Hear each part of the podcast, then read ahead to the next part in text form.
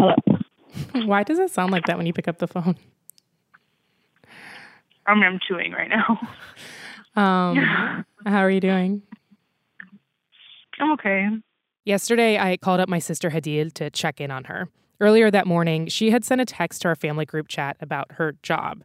She works at a clinic with kids. Wait, so what's going on? Well, at first, my boss said things might be a little difficult for a couple of weeks, but after that, like, we should be able to get things back and running. Like a lot of companies, my sister's clinic has slowed down because of the coronavirus pandemic. And even though her boss had just told her that things would be fine, they weren't.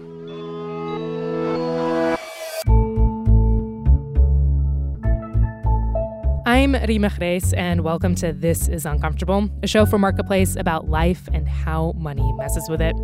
So if I sound different, it's because I am recording this from my cramped closet at home. Our whole team is working remotely now, as I'm sure many of you are.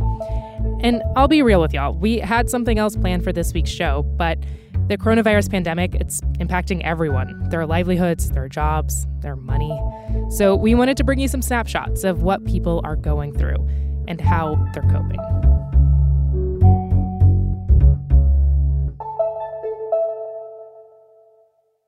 So, my sister says just a few days ago, her boss reassured everyone that it'd be just a matter of time before they're back at work.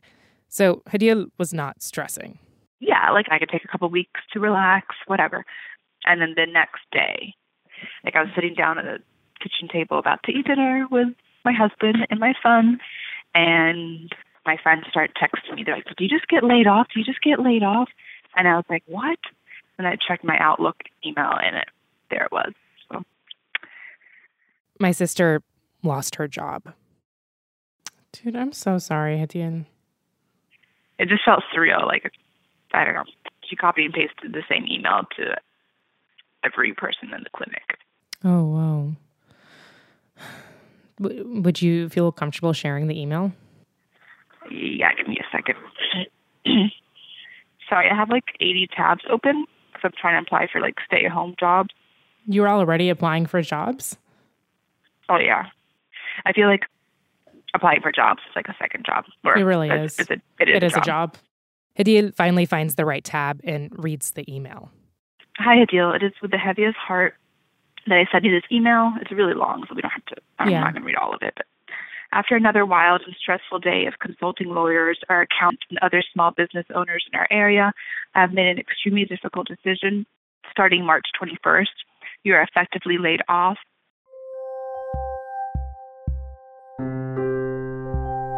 The last line of the email said they hope to hire Hadil back eventually. But my sister isn't optimistic. It's like, when is that going to be? And Right. how do you know some of the clients will stay at that clinic? You might lose some positions. Like it, it's just not guaranteed.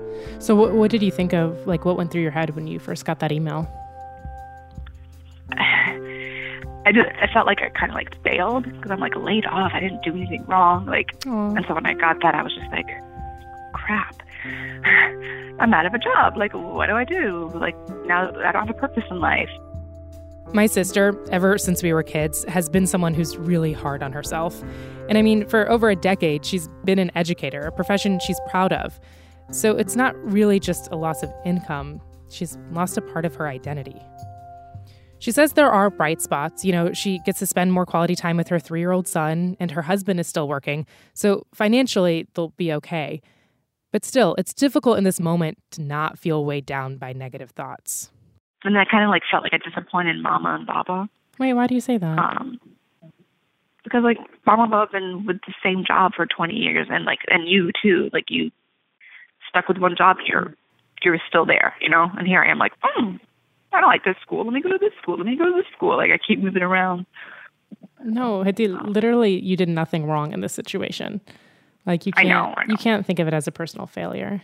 And uh, like Mama Yeah. and Baba sympathize with you. They're not like upset or anything. Okay. Obviously, did you talk to them on the phone? No. Uh, I I don't really like talking on the phone that much. um, that I know. You never pick up my calls. I was this close to ignoring it until I was eating my dinner. Wait, you're about to ignore my call? Okay. you're so rude. I'm just kidding.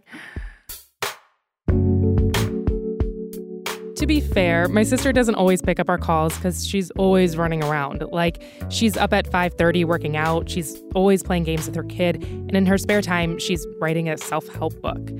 And now she's even busier with those job applications. First things first, I applied for unemployment and then looked for other jobs. What was it like filing for unemployment? Well, I couldn't finish it last time because the website kept crashing. Oh, really? Everyone's on it. So I had to wake up early this morning and complete it. So, how many jobs have you applied to so far? Oh my god, I have no idea. Wait, like just many? right now, the past couple of hours. Oh yeah, just in the past couple of hours, I have three, four, five. My sister is a licensed teacher with a master's 11, degree, 12, 13. and she's been applying to tutoring jobs, to online teach, but she's also submitting apps to random places like call centers where she'd make about $12 an hour. I even thought about like Postmates and Rover, What's Rover? pet sitting essentially. But as I was starting to fill it out, it was like, how many years experience do you have taking care of pets? I was like, mm, Zero? Mom and Baba didn't let us have pets. but on a more serious note, all of this has really unfolded in just a matter of hours. And my sister, she's still trying to process it all. I didn't think like coronavirus was going to affect me. Like that sounds selfish, but I was like, I know it's affecting the economy and it's affecting the the world at a large, but I didn't think it would personally affect my life. Right, right. Okay, let's go. Hurry, hurry. At that moment, her three year old son, who's very cute, interrupted us. I'm gonna watch a movie. I'm gonna watch Let It Go. Let It Go. Sorry. Yeah, the, the scene just came inside. But yeah, I'm just kind of like feeling a little down. Mm, I'm sorry. Um, I'm gonna have to go. Okay, okay, I'll let you go. All right. Okay. Anyway. Okay, I love, love you. you. Up until recently, the coronavirus pandemic has felt like something far away, this thing we can just read about in the headlines. And now, suddenly, it's hard not to know someone who's being impacted in a really serious way. We want to keep covering how this pandemic is affecting people's jobs and financial situations and how they see themselves. Maybe you have a story like my sister's and are currently figuring out your next steps, or maybe you're a workaholic who's suddenly also a stay at home parent. If you want to share what you're going through, you can shoot us a note at uncomfortable at marketplace.org. I'd really love to hear from y'all. All right, coming up after the break, some positivity.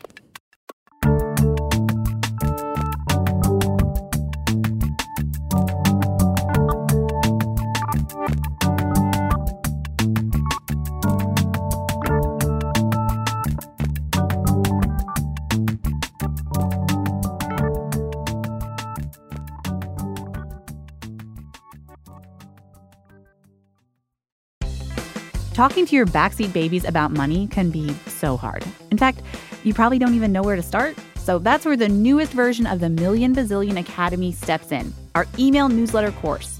You can start whenever, and you'll get a new lesson each week that you and your kids can complete at your own pace. They'll learn about crypto, the stock market, and so much more. And best of all, it's free. Million Bazillion Academy, making kids smarter about money. Sign up today at marketplace.org/academy. Grandma, can you hear me? Uh, you know what? I'm on a dumb phone. How are you, honey? I am good. How are you? Oh, you know what? I'm I'm just fine. I wish I had a few people here to talk to is all.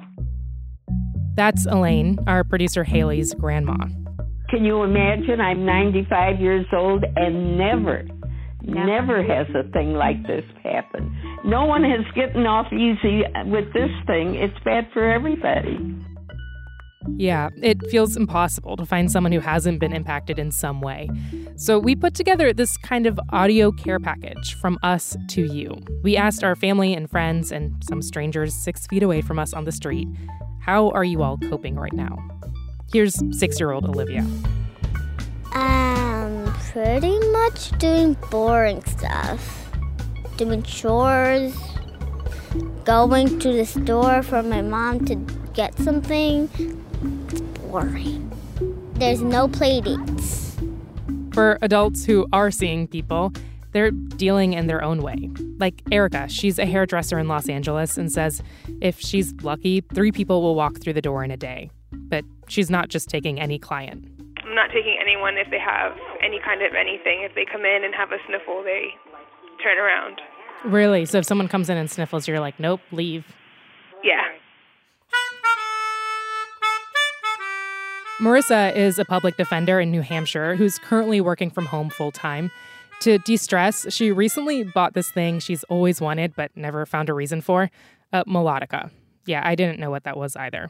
A melodica looks like a tiny little piano, but there's a straw at the end and you blow into it and it sounds like a little accordion. It kind of looks like a kid's toy. You can get it for about $20. I love it. I've been playing little tangos on it, a little Besame Mucho. And then there are the professional musicians, like Abby. She's a freelance violinist, but her classes and recordings, they're all canceled. The entire entertainment industry has just come to a complete halt, and I don't know when that's going to resume. And it's probably going to be, you know, a while. So now, as a sort of creative outlet, she's been writing music with friends. Like, they just made this pretty cool beat. It's very, like, cathartic. Um, we kind of, like, forget about what's going on, and we're very much into the moment and creating something that's beautiful, something that we can connect with. And when she's not doing that, she highly recommends playing some PS4 like if we're going to be stuck inside what am i going to do? Like i need to keep myself busy and i do enjoy playing video games so why not? People we talked with say they're just trying to do more things they normally wouldn't. Like calling those old college friends they've put off or having board game nights with their family. Someone was even listening to all of the harry potter books on tape. She's on book six already. Then there's tim uh, one of my friends and i are looking to start a book club so I think what we're gonna do is uh, get the book, read it, uh, read you know a few chapters, and then uh, meet together in a Prospect Park and s- sit a safe distance away from each other and yell our thoughts on the book back and forth. One woman we talked with, Denise, she's been finding comfort in a different kind of book. Because Jesus can get you through it. I have no clue what's going on, but pray to God that things work out, that it'll get better each day.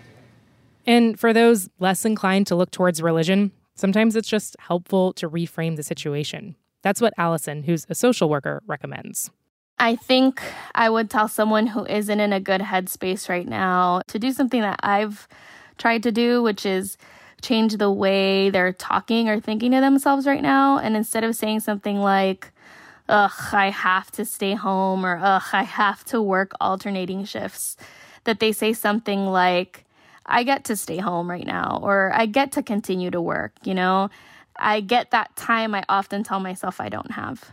We asked her if there's a song that she's had on repeat lately that gives her comfort, and she said, Take It Easy by the Eagles. Don't let the sound of your own wheels drive you crazy.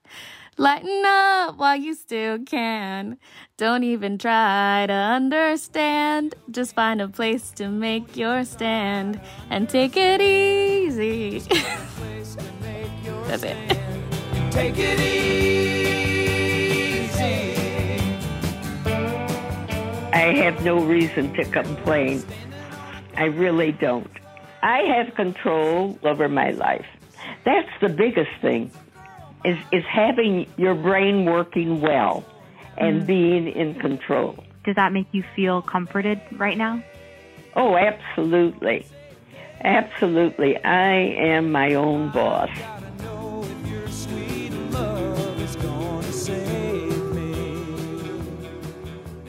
All right. I hope y'all are doing well and taking care of yourselves and each other.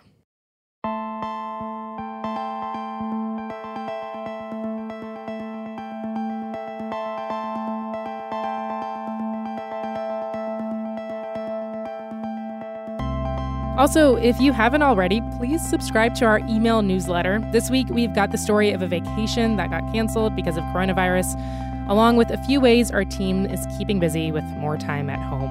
You can subscribe at marketplace.org/comfort. Do it.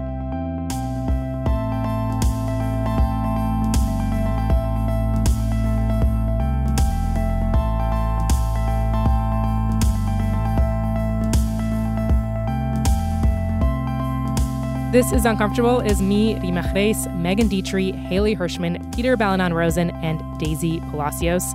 Our intern is Daniel Martinez. Tony Wagner is our digital producer. Drew Jostad is our engineer. Editing support this week from Eliza Mills. Sitara Nieves is the executive director of On Demand. Deb Clark is the senior vice president and general manager of Marketplace. And our theme music is by Wonderly. All right, I'll catch y'all next week.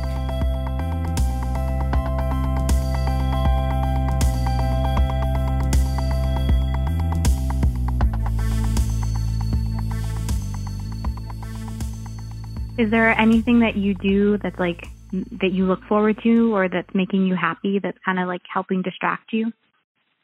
Oh, I'm so glad that you called. Yeah. now you made my day. Talking to your backseat babies about money can be so hard. In fact, you probably don't even know where to start. So that's where the newest version of the Million Bazillion Academy steps in our email newsletter course. You can start whenever, and you'll get a new lesson each week that you and your kids can complete at your own pace. They'll learn about crypto, the stock market, and so much more. And best of all, it's free. Million Bazillion Academy, making kids smarter about money. Sign up today at marketplace.org/academy.